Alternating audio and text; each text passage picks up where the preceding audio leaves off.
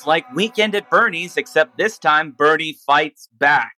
Welcome to Southpaw Deep Space Nine. I'm your co host, Angel Marti, and this is the show where every week I take your friend and mine, Southpaw Sam, on a journey into Star Trek fandom by watching every episode of the most communist Star Trek series, Star Trek Deep Space Nine, and dissecting and analyzing each episode in terms of the different cultural and political messages, both overt and implicit.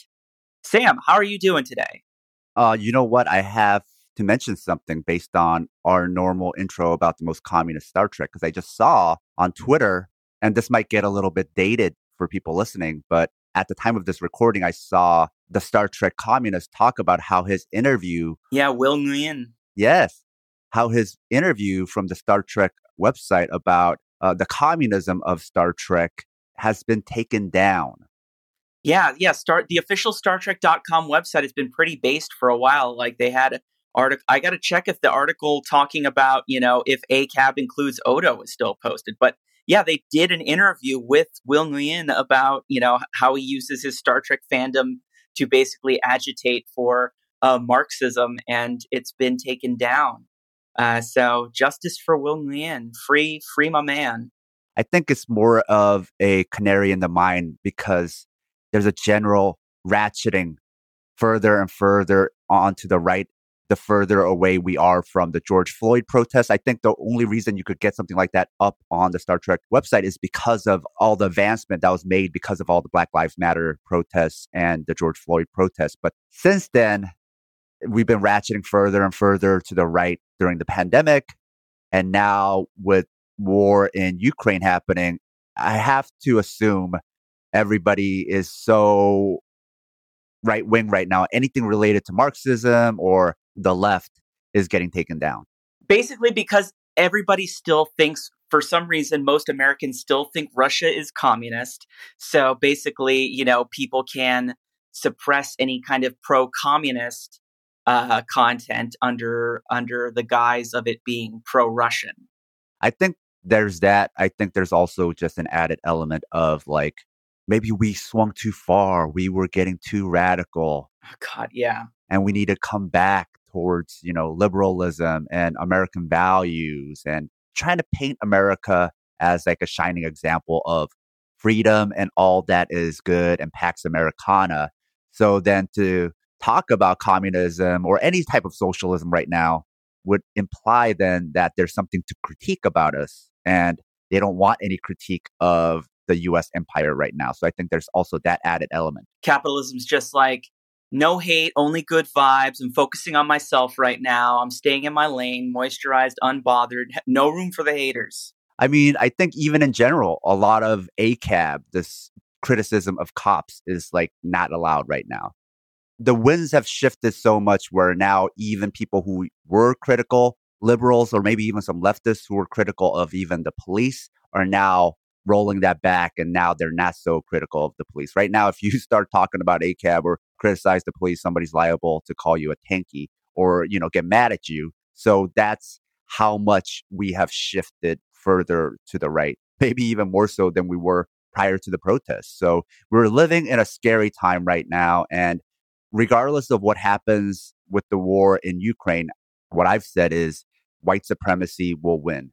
Well, speaking speaking of like irritating liberal analyses on war, that takes us into today's episode. This is season 1, episode 12, Battle Lines. So we open on uh, Sisko's uh, Sisko's office, where O'Brien and Dax are showing Sisko that they found some old Cardassian files from you know, the, when the Cardassians had control of the station. And they have files on some Bajoran terrorists, including Major Kira. O'Brien like warns that maybe you should let Kira know before she finds it herself. And then Kira comes in the office and basically says, uh, what? Let me see. And then it cuts to uh, ops where Kira storms out of the office complaining that she's only listed as being a minor operative of the Bajoran resistance, which uh, this reminded me of how I felt when I both discovered and then read my page on KeyWiki. I was like, come on, there's more to me than just the two articles that, that I've had, the article that I had published in Democratic Left. That's all you've got on me? Uh, Bashir comes in on the comms to let Sisko know that a Bajoran transport that he thought was only carrying medical supplies is also carrying Kai Opaka, who we uh, we met in the pilot. Uh, he, she's the Bajoran spiritual leader, and now she wants a uh, tour of the station. And uh, Sisko and Kira are way surprised that this is happening. It's just like, it's just like imagine if like uh, you got like a shipment in of I don't know, you know, like imagine if like the truck that restocks all the chips at the 7-Eleven pulled in, and just like the Dalai Lama was sitting in the back of the truck. So apparently, the Kai's never really left Bajor before, let alone come to DS9. And uh, when she arrives on the station, Bashir notices that she's uh, preoccupied. And uh, given that this is Bashir's first uh, reaction to a woman arriving on Deep Space Nine, I'm guessing that the nun like conservative garments are working because uh, Dr. Horny's powers seem completely nullified or or maybe it's just that Kai Opaka hasn't like threatened to kill him or shown any kind of visible annoyance at him, and that's what he needs to feel interest. So Opaka's found the the the antidote to Dr. Horny's miasma. So during Opaka's visit, uh, she expresses a strong interest in going to see the wormhole, and she doesn't even ask directly. All she does is give Sisko this very uh, this very sort of mischievous smile, and Sisko immediately uh, schedules uh, a run. He requisitions a runabout to take her uh, into the wormhole. And uh, so, one of the things that I noticed here, though, is that why the hell doesn't a visiting Bajoran spiritual leader get all of the dress uniform style pomp and circumstance that the freaking Wadi got and move along home? it's like the, after they know that she's here, they just are going along, not even dress uniforms. I mean, it's it. I mean, it. I, for a second, I thought it was maybe that like Kai Opaka wanted to go under the radar, but it's not like like she's walking openly on the promenade, and it's not like all the Bajorans on the station wouldn't recognize her. So I like to think that maybe it's just after they were so disappointed that the Wadi showed no interest in it, Sisko was just like, all right, we're just not going to do that anymore. if I didn't know what you and other fans had told me how big of a deal, how like as a spiritual leader Kai Opaka was, yeah, I wouldn't have been able to tell, right? Because of the way that is so subdued and just seems like it's just another person, right? Well, also we just don't get a lot of Opaka between like the pilot and this episode, so it's like not really. It's it's because it's been a while since we've last seen her. It is easy to just be like, all right, is this person like uh you know, just another Bajoran refugee or whatever. But it's like, no, she's like, you know, I mean, Kira's subsequent reaction to her makes it very clear, but it is, it just does seem out of the blue. So when they're about to enter the runabout to go on this trip to the wormhole, Opaka sees O'Brien and says, uh, "You have a child, don't you?" Because I mean, O'Brien's very dad shaped, so you don't have to be a spiritual leader to guess that. looking at looking at uh, Miles, but uh, she then takes off her necklace and tells O'Brien to give it to his daughter. So that's like the first clue that like there's some bad premonitions going on here. But uh, so they board the runabout, which is called the uh, Yangtze Kiang, which it's it's Jiang, damn it. Uh, but nobody cares but me. Uh, so they go into the wormhole and come out the other side. And Sisko remarks that it's the smoothest ride yet. And since we know in the pilot that the wormhole is inhabited by basically Kai Opaka's employers, uh, it would make sense that they would they would make it smooth for them. Uh, Opaka just seems moved to tears by the experience, which the fact that like we don't see something happening that has greatest uh, emotional that has great emotional effect on the characters uh, sort of foreshadows uh, some things that happen in the rest of this episode for me as far as the creative direction. Are all the runabouts named after rivers on planet Earth? Yes, yes. Yeah, you caught up on that quick. Uh, yeah, they're like named like the Danube, the Orinoco. Yeah, that's just their little their little theme. It's cute. It doesn't have any like particular greater significance or explanation. It's just that was their that was their fun little thing. I mean, they usually seem to have this theme. They usually have this thing where, like, on Star Trek shows, the shuttlecraft or like whatever smaller craft, you know, are associated with the show have like some kind of uh, uh, theme. Like on the original series, all the shuttlecraft were named after like historical astronomers like Galileo and Copernicus. So it's a cute little Easter egg here. So uh, Sisko says to Opaka that she will soon see what the wormhole will be worth to Bajor, and she responds, "If that is to be my fate." So, all right, uh, there's uh, I, again, this is me rewatching the episode, not quite remembering what happened. So I'm just like, okay, all right, we're basically being told she is expecting to die. Cool. my wife, she said, yeah, this is going to be it. She's not leaving this planet. I'm like, what? How did you get that? She's like, watch. She gives away, I mean, number one, like I said, she gives away like just something that was like on her person to the nearest like dad that in her, in her, in her purview. I mean, in her, um, within the sound of her voice. And then she's like talking about any kind, she's referring to any kind of, uh, uh, instance of her having a future with like ominous prophecy. So So when they're about to turn around and go back to Deep Space Nine, uh, she's like, "What's the hurry? Why do we need to leave? Uh, go back already?" And then she makes another vague reference to testing prophecy. And then, sure enough, they receive a strange uh, subspace signal, and uh, Opaka insists that they go and investigate it right now with her in the shuttle. This is like the Pope showing up and then insisting you drive him to meet his weed guy. They trace the signal to a moon, a small moon with a network of satellites orbiting it, and a group of life forms uh, all gathered on a 12 kilometer patch of the surface. Hmm, seems suspicious. Seems like seems like our sensors have picked up inciting incident, Captain. So when they go in for a closer look, the satellites fire on them and disable their shields and thruster controls, so they are forced to crash land. And sure enough, Opaka is the only one who needs to be pulled out of the shuttle because she's fucking dead. Of all the lengths someone will go to just to be right, my God, uh, you know, just because just because she's told that she's going to die by prophecy, she makes them go out of their way to drive all the way to some moon with murder satellites. But uh, Kira is devastated. Like this, this is like if you were Italian, the Pope visited, asked you to go visit his weed dealer, and then you got caught in a hit and run and you survive. So Kira, unfortunately, is not allowed to mourn for long, and I wonder if mourn is allowed to Kira for very long, uh, as they are met by a group of uh, Mad Max rejects with weapons. Um, we cut back to the station. Uh, Dax, O'Brien, and Odo are like nervous call center employees trying to figure out where Sisko and the Kai are because they've lost contact with them for hours and what to tell the Bajorans about it because their spiritual leader has gone missing. Uh, Dax and O'Brien decide to follow them in their own runabout and have the Bajorans station a ship on the Gamma Quadrant side of the wormhole. We cut back to the moon, and uh, Sisko, Dax, and Bashir are taken to the uh, unwashed clan's equally unwashed leader, and we learn that they are called the Ennis. Garth Ennis? No, just the Ennis.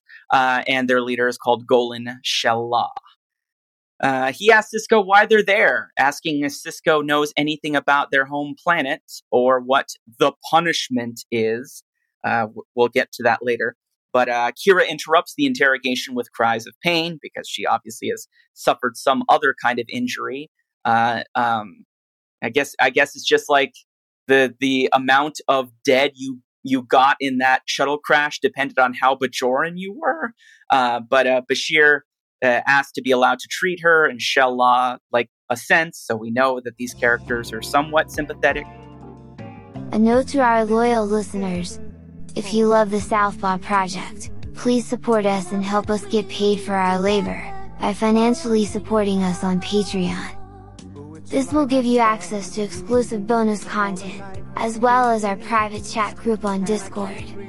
Show your Southpaw solidarity, by supporting us, at patreon.com, slash, southpawpod. So Shel-la tells Sisko that the Ennis are at war with a brutal enemy that attacks at whim and is apparently impervious to directed energy weapons.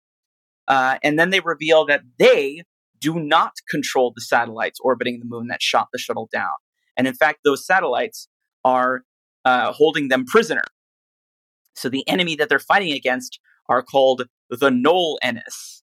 Uh, and so just because Ennis and Nol-Ennis seems too confusing to me, I'm just going to call Shel-la's people the Garth Ennis. But uh, so the apparently like the the Nol-Ennis and the Garth Ennis were forced onto this moon with no resources and no doctors, and Bashir's a doctor, and so uh, thank uh, it, it, it's it's also lucky that they were banished to this moon without any doctors or any horny people, so his services are doubly needed. Kira, however, is still uh, just sort of obsessing over Opaka's death and how she was this important spiritual symbol who then uh, is just left to die on some unknown moon.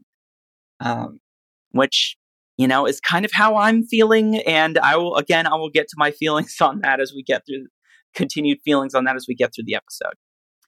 So, uh, Shell-La offers to protect them from the Nol-Ennis uh, in exchange for Dr. Bashir's help. And then he uh, offers to train the Ennis in the basics of field triage. Thankfully, not in the uh, skill of doctor patient boundaries.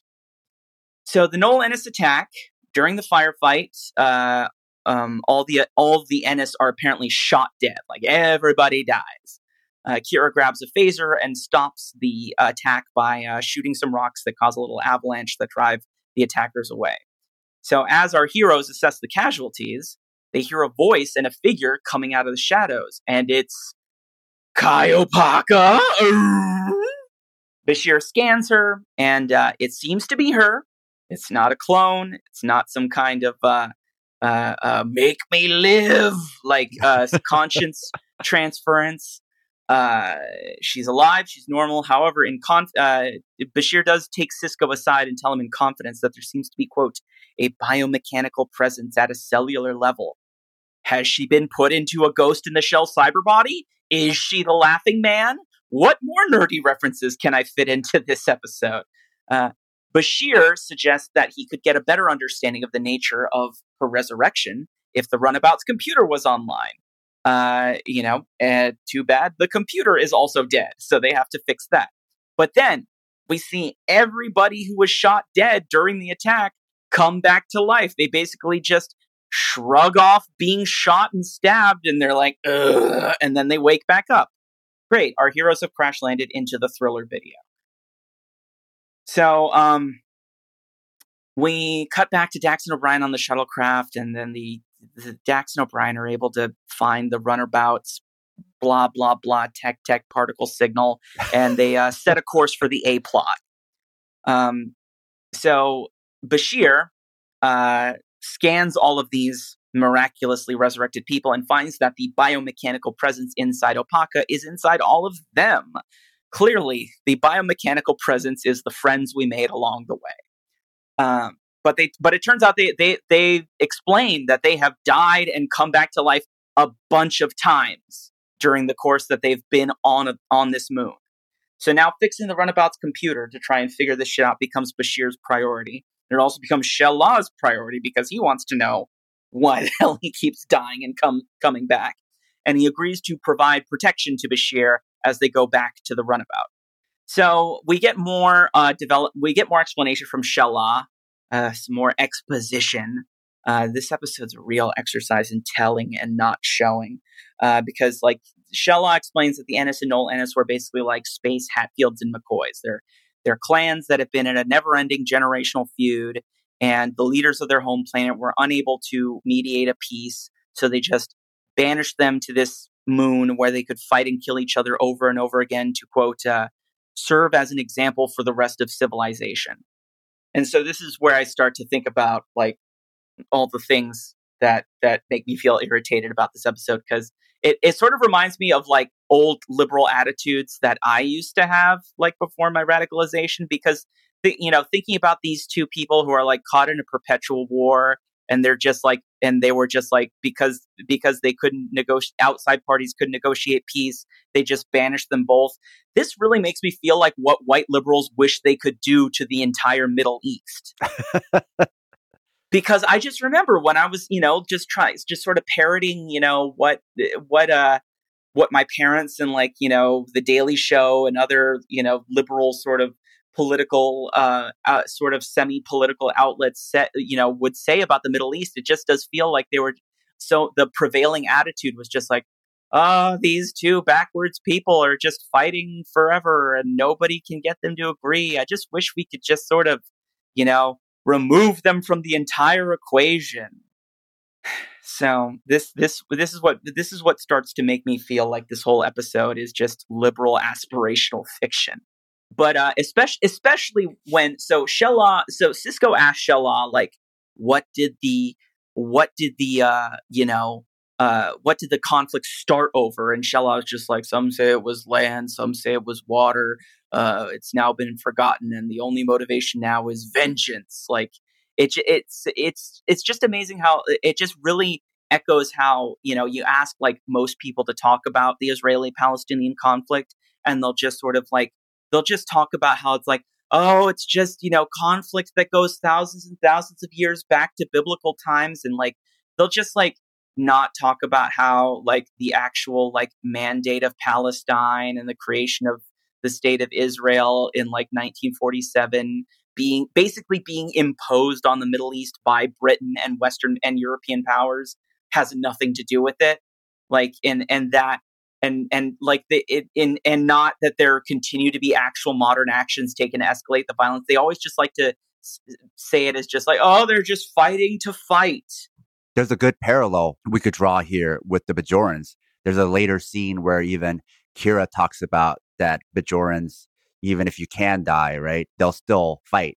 And they didn't make this explicit. I think they had too much of a liberal bias, but just based on the context, how I can use the Bajorans as an example to the point you're making is that in this scenario, if you can't die, there's no consequences. So fighting isn't that big of a deal, right? And so then they just kind of make it about like these ideas that are just silly and you're just choosing to fight. But if you can die like Bajorans, and to your point, like Palestinians, then you need material reasons to fight. Bajorans don't fight just to fight. There's a material reason to risk your life. And so they draw a parallel where they're saying Bajorans are just like these people, but in actuality, they're not because these people have nothing at stake. And so then it just really is about a feud in their minds. But for the Bajorans, they fought not because of ideas, but because of the material consequences of their life, which forced them to fight because otherwise they were going to constantly be killed anyway. So this goes back to a point you always like to bring up dialectical materialism. This is the difference to maybe how you used to think, which was in this more of like the world is made up of ideas and people can just choose to be better versus the Marxist way of thinking about things, which is that the world is based around material reality and we're all acting on it and we're all products of our environment. And if people fight, it's because there's a reason, there's something happening, there's some material reason that is causing them to fight and be willing to risk their life for something. Yeah, and on that point, so yeah, so so Kira starts like, you know, uh, you know, instead of like instead of moralizing about you know both sides stuff, she just starts telling Shel-la about the flaws in their tactics, and then Shel-la just goes, "When you cease to fear death, the rules of war change." Which, like, uh, to me, actually, I just I just thought of this now. The whole like them just sort of killing each other and getting to just sort of regenerate and kill each other over and over again is kind of a metaphor for the fact that like especially you know when people in the imperial core hear about, you know, all the conflicts in the Middle East, because they're so far away and we don't like have any kind of personal uh, sense of like the actual death and and suffering, it is easy to just sort of conceive of like, you know, at this time in particular, I guess like Israelis and Palestinians is just like a group of people that just are sort of constantly killing each other and then just like constantly regenerating to kill each other again. So Opaka like tells Kira, you know, that she probably, you know, that Kira must see herself in uh these in these people, but then warns Kira that this is not her war, which almost seems to put Kira instead in the role of like Americans, you know, sort of like, because the liberal view, I think, you know, of the Middle East is like, you know, oh, we shouldn't get involved. We should, you know, we still shouldn't get involved because it's not our war and we shouldn't be the police of the world. But like, we still view like both parties as just sort of these backwards people caught in a cycle of death uh, rather than, you know, having any kind of uh, role in the conditions that created this cycle of death. Yeah, it reduces historical materialism into something very silly, which is what liberals like to do. Yeah. So uh, Sisko uh, then decides to offer, give an offer to uh, Shel-la, which is that when the rescue party that is inevitably going to come and penetrate the defense satellite network holding them prisoner, they will offer to transport both the Garth Ennis and Nol-Ennis off of this planet so they can escape the Sisyphean punishment. So the condition, though, is that uh, the uh, Shel-la has to get the leader of the Noel Ennis Zlangco, a name almost as fun to say as Ibudan, uh, to agree to a ceasefire. Um, there's this great line where like Shel-la almost goes full Stallone. And he's just like, "You'll never agree to a ceasefire." Um, he says the Nol would never agree to it, but uh, Sisko manages to uh, you know, convince him that if he really cares about escaping this, you know, escaping this fucking torture, uh, he will at least agree to talk. So then we cut back to this runabout, and Dax and O'Brien are finding finding the right star system, and then there's some. This scene is so full of like very next generationist technobabble bullshit that serves no purpose other than to explain why it's taking them so long to find Sisko and the gang. Like, do we really need a scene telling us this? Like, we can understand that it's taking them a while to find them by them just not showing up yet. We don't need to explain why it takes them a while to, fu- like, I don't know. Again, this might have just been because I was grumpy when I was watching it, but like, there's a scene where, so, so like, uh, O'Brien like says like we can find the runabout if like we outfit the probes with a differential magnetomer and and Dax goes I've never heard of a differential magnetomer. How does it work? And I literally shouted who cares? at the screen. I think that was all attempts of using uh, nerdy talk as humor. As filler, though, it's fucking packing peanuts. You're basically talking shit about Big Bang Theory then, too. Oh, I hate Big Bang Theory. so back on the moon, where the actual fucking narrative is happening, we cut back to the runabout, the, and all we all we see is the runabout's computer turning on, and Bashir saying, Nice work, Julian. Oh, come on. No monologue about how you had to reconfigure the Magnos capacitor manifold and reverse the polarity on the boson flux hygrometer. Come on, DS9 writers. My rectum is prolapsing from how badly I need to hear a fake technological explanation for why the plot is happening. I was waiting for them to say the flux capacitor. I know. You could just re- just replace every like noun with flux capacitor in those kinds of technobabble like monologues, and it doesn't change anything. But then also, okay, then we cut to uh, Sisko, Shel-la returning to talk to Sisko, saying that Zlangco has agreed off screen to the ceasefire. what the fuck? I'm so angry that this episode had to deal with a we had to see a fucking two minute scene of Dax and O'Brien talking about magnetic fields like Bill Nye on a Robitussin trip instead of actually seeing some character interaction that would have actually informed more of the emotional stakes of the plot. Like, god damn it, like Star Trek, I'm so angry because I love you. Like I know you're better than this. I'm I'm mad and disappointed. If you love the Southpaw Project, please support us and help us get paid for our labor by financially supporting us on Patreon. It'll help us supplement the cost of running this project, the incredible time and energy we put into it 7 days a week. And you'll be giving us some breathing room, not only to juggle Southpaw with our day jobs, but also to expand Southpaw into other areas. Show your Southpaw solidarity, by supporting us, at patreon.com, slash, southpawpod. So, Shel-la says he and Zlangco have agreed to meet at a neutral location near the runabout. So, when Kira voices concerns that the, there might be a trap, uh, Shel-la just responds that they've taken the appropriate precautions, which means, yeah, they're just gonna fucking kill, not kill each other as soon as they get there, huh? Sisko goes off with Shel-la, and we get Kira and Opaka by by themselves, where Opaka asks Kira if she sees herself in these people, and we get this scene where Kira talks about how, like, you know, she's really longs for uh, spiritual absolution and forgiveness from Opaka herself and from the prophets because, you know, she's guilty about all the violence she's done in her life and and uh, you know she doesn't want to create the impression that she enjoys fighting just because you know she's so you know material minded uh you know about fighting and so focused on just tactics. And she's but she's moved past that stage in her life. And and opaka says that she can only move forward if she accepts the violence inside her instead of denying it. Like as much as i might hate the actual politics of the subtext of the episode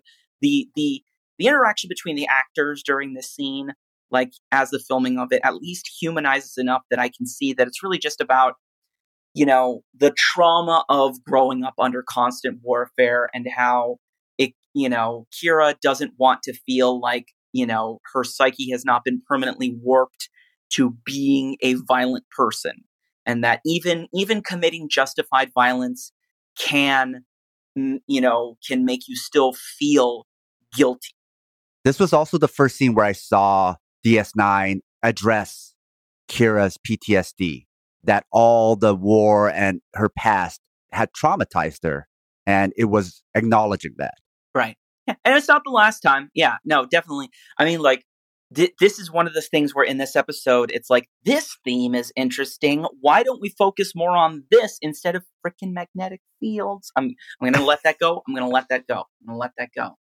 Um i also just like my my initial like sort of uncharitable reading of the scene also made me sort of give myself a little bit of a reality check because like the same way that like i was saying how liberals can just sort of view conflicts in the middle east as just like groups of people who just like keep killing each other over and over again you know without actually suffering without imagining the suffering of actually dealing with death it can be easy for like communists who grow up in the safe imperial core like myself to fetishize justified violence without thinking about the long term psychological effects and how it can still suck to be, you know, embroiled in violence, even if it's for a good cause. So, so I, I did some self reflection, you know, thanks to this scene. I think another way to read this isn't just about war and shitty liberal politics about it, but also this episode for me felt like an allegory for purgatory. It felt like very much a metaphorical episode, which also makes sense then why Kai Opaka is here, right? If you are in purgatory, then you need the spiritual leader. Sam, Sam, if if this episode had been executed the way that you just pitched it, like if this was like if Kai Opaka was the Virg was Virgil and and Kira was Dante, and this is like Dante's Inferno, where like you know Kira's just sort of exposed to this this thing as sort of like a metaphor for her own spiritual suffering that would have been you know amazing. Like i'm doing you can't see this because it's an audio podcast but i'm doing the chef's kiss hands the mwah, you know like like that would have been wonderful but it really does not come off like this. That's because all of that happened off screen you just have to assume. Yes. Yes jesus. So the ennis and the nolan show up to meet near the runabout at a place where there's some conveniently lit tiki torches, and I guess that makes it feel more like a party than a peace talk. Sisko Sisko tells Bashir about the plan to transport them off the planet, and uh, Bashir uh, asks if that's like assisting a jailbreak, and and Sisko very firmly uh, tells them to fuck off because they've literally died over and over again in penance for whatever crimes they've committed. And Sisko uh, just Sisko just doesn't even want to entertain the debate if like this whole situation is morally or ethically justifiable, which I, I really dig about that.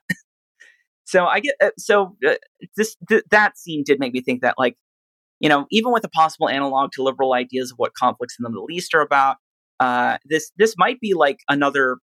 This might this could be construed as mostly an anti-capital punishment episode as the real villain here is whoever sent these poor fucks onto this prison planet in the first place.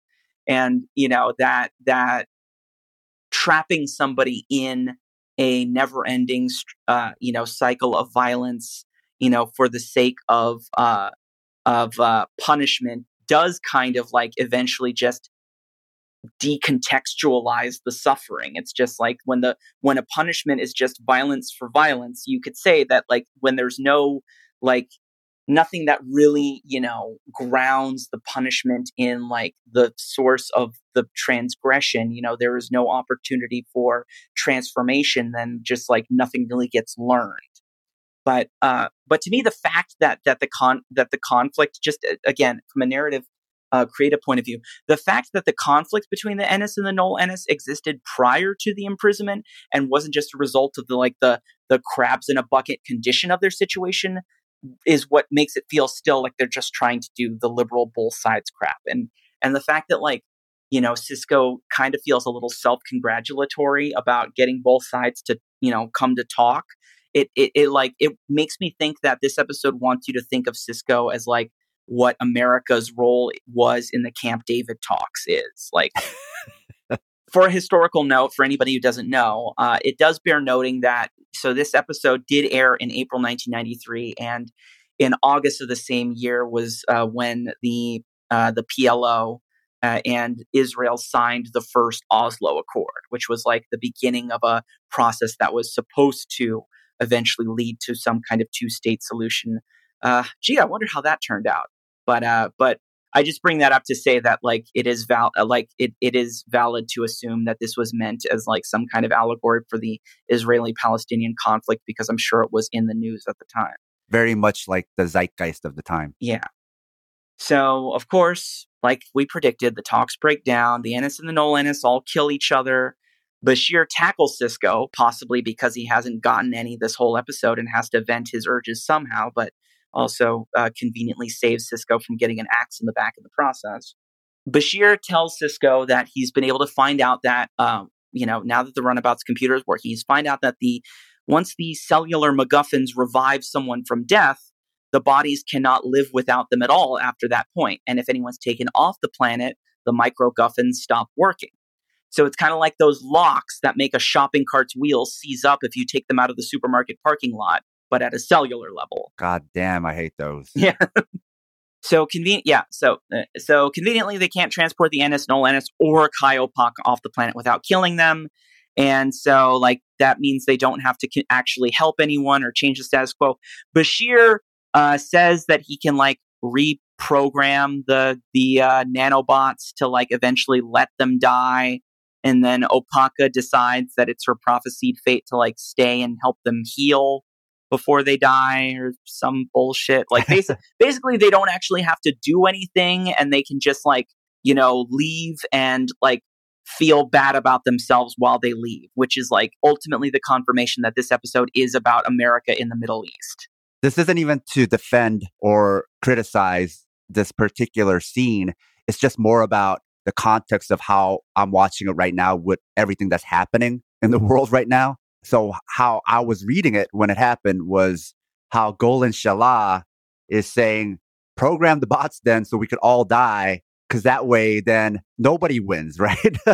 it's basically the nuclear option. He'd rather they all die than allow the Nol Ennis to win, basically, right? And this hit too close to home because right now we have nuclear war currently on the table and I'm seeing way too many liberals and even progressives to leftists joining in on the let's all die, it's worth it bandwagon. And what's funny is liberal Sisko fans who probably fancy themselves as being like Sisko probably see no contradictions in their actions with demanding NATO shoot down Russian planes or straight up nuke Russia first or try and assassinate Putin with no concern of reprisal. So they fancy themselves like Sisko, but they're acting like Golin Shel-la. Let's just all die because it's better the world end than Putin win or whatever the hell. So there was that reading that didn't exist back then, but very much exists right now. Yeah, exactly. The reaction to this situation is like, oh, it's a conflict that has like, you know, uh, causes that everybody like doesn't even remember now and ultimately it's a conflict that doesn't affect us so it it it, it would just uh, alleviate our guilt and suffering of having to witness this conflict if everybody would just died and like you know made us stop having to care. Except right now it would be all of us die right? It wouldn't be just ukraine and russia die. Like nuclear war would mean all of us die. And if i didn't explain it earlier sisko in this scene is the one who's like no we're not doing that well, so that's the end of the episode, and and if it wasn't obvious, I I fucking hate this episode. Like you know, and and and I hope like I hope everybody who's like been listening to every episode of this podcast so far at least finds it a refreshing change that like everybody knows that obviously I'm in no rush to shit on Deep Space Nine because I love this show and I love Star Trek, but this episode just like I I would take like run, move along home a thousand times over this episode because at least move along home is an episode where like every scene like seems useful to explain either advancing the plot or like developing the characters. And it's like everything interesting uh, number one it's like the premise of this episode feels like a TOS episode that didn't even have like TOS's fun campiness. Like like you know like the right version of this episode was basically like um I mean, I mean, there have been multiple TOS episodes where it's like people are trapped on a planet and forced to uh, uh, forced to fight to the death. There's Arena where Kirk fights the Gorn. There's um the Savage Curtain where Kirk and Spock are are forced to team up with Abraham Lincoln and Surak to fight to the death with a team of villains from history. It's like there's something so like it, it's just that the premise is simplistic and then the the what they do with the with the premise is simplistic and ham-fisted. It feels like opaka's involvement seems completely unnecessary and seems like just a completely inex like just a, a, a arbitrary way to write the spiritual leader of the Bajorans out of the show.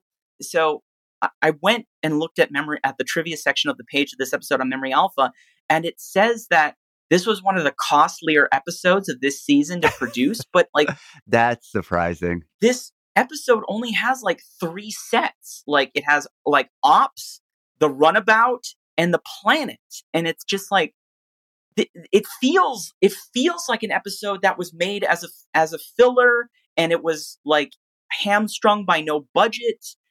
So for listeners, you've heard Angel's critique of this episode, all very valid. I think, especially the points about structure and writing and craft, how to craft a good show, how to craft good writing, directing, not just for Star Trek, but just in general, right? You want to show, not tell. But for me, coming into the show, my, I guess, job is to more think about the political readings of Star Trek. So when I watch it, I don't really pay too much attention to the craft of the show, which I normally do for other shows. But for this one, I'm thinking more from like the perspective of philosophy and politics and what are like the nuggets of ideas that they have. And so for me, some of the interesting ideas that I saw portrayed, starting with Kira and with the Ennis and Nol Ennis, that you can't just get over trauma by just deciding to get over it. You need to heal and process. They didn't really show us that. They literally just told you that you need to heal and process. So the execution was not so great, but that idea was there. And Kai Opaka had a good therapy session with Kira and now is here to give the colony healing from their trauma. So it definitely made me think also if some of the writers are in themselves in therapy and maybe benefit from therapy and they're like, let me write that in, you know, kind of like have an episode about the benefits of therapy because the overall good message I got from this is that you need to work through your shit. Otherwise, the battle inside you will never end. So normally the war analogies in DS9 are literally about wars. But this one, I think very much is about the zeitgeist of the time of the conflicts that was happening in the 90s. But also I saw it as a metaphor for your own personal trauma, battles, and healing. And if you don't work through it, you'll be a prisoner of your own mind and of your own past which we see on that moon where these people have a past together and they just can't get over it, work through it, work through their trauma. It's almost like Kai Opaka is there as some kind of like mediator, marriage counselor. So I kind of saw this also then as a self care episode.